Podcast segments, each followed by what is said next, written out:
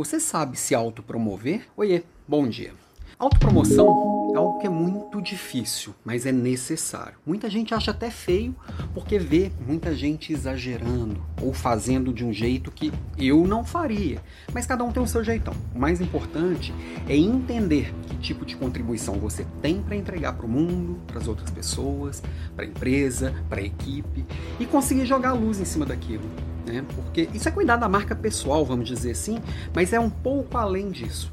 autopromoção é quando você vai trabalhar em função do seu crescimento. É uma forma de romper com o passado e construir um futuro. Então você já começa a ser percebido como alguém além você. Você começa a construir este pavimento para o seu novo momento. Esse pavimento vai ser bem visto por todo mundo, esse eu romper com o passado, eu começar a utilizar palavras diferentes, começar a andar com outras pessoas, começar a analisar outras óticas, começar a acolher novos conceitos. Isso vai ser sempre bem visto? Óbvio que não. As pessoas não gostam de ter seus brilhos ofuscados e sempre que alguém está fazendo alguma coisa diferente, eu gero um incômodo eu gero um risco para o outro. Às vezes esse risco é para o próprio mestre de quem está se autopromovendo. É interessante até aquele livro, As 48 Leis do Poder, né? Um livro bem controverso, mas que fala muito da natureza humana. A primeira lei lá é não ofusque o brilho do mestre. É preciso sabedoria, é preciso cuidado, né?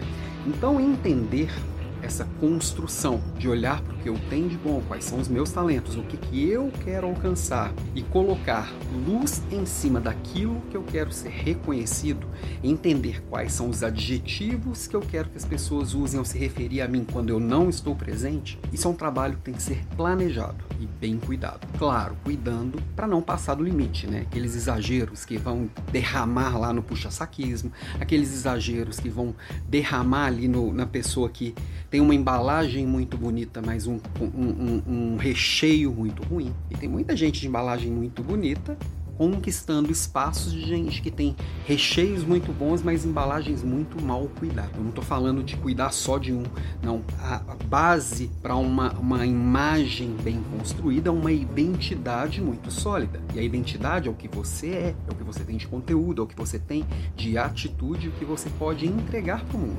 E realmente, fazer acontecer e fazer a diferença para as pessoas. Como é que eu posso realmente cuidar de mim mesmo, dos meus próprios interesses, entender o que, que eu quero, o que para mim é importante, a ponto de disso que eu tenho de bom transbordar para as outras pessoas e as pessoas se conectarem comigo por isso. Não porque eu estou ali puxando saco, não porque eu estou ali fazendo a vontadezinha mimada e cedendo aos caprichos do outro. Isso é muito frágil, isso é muito não, não se sustenta no longo prazo. Pode até conseguir algum ganhozinho rápido, mas os ganhos de longo prazo não vem. Então, minha provocação de hoje é olhar para sua imagem, olhar para si mesmo, entender o que, que é isso que você vai promover, vai dar visibilidade e trabalhar nesse sentido. Dá medo? Dá, é difícil. É. Abrir mão do passado e de muita coisa que te trouxe até aqui para assumir algo novo, trazer esse algo novo para o seu novo momento, é difícil para caramba, mas é necessário. Muita coisa que você planejar você vai ter que repensar enquanto o mundo vai mudando também. Tanto que amanhã, Líder Class é sobre gerenciar incertezas, liderar incertezas. E o mundo pós-digital cercado disso. Né? Amanhã, 6h47, toda quarta, né?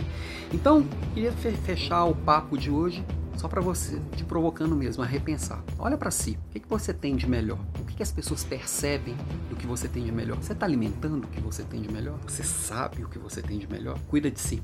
Beijo para você e até amanhã, 6h47.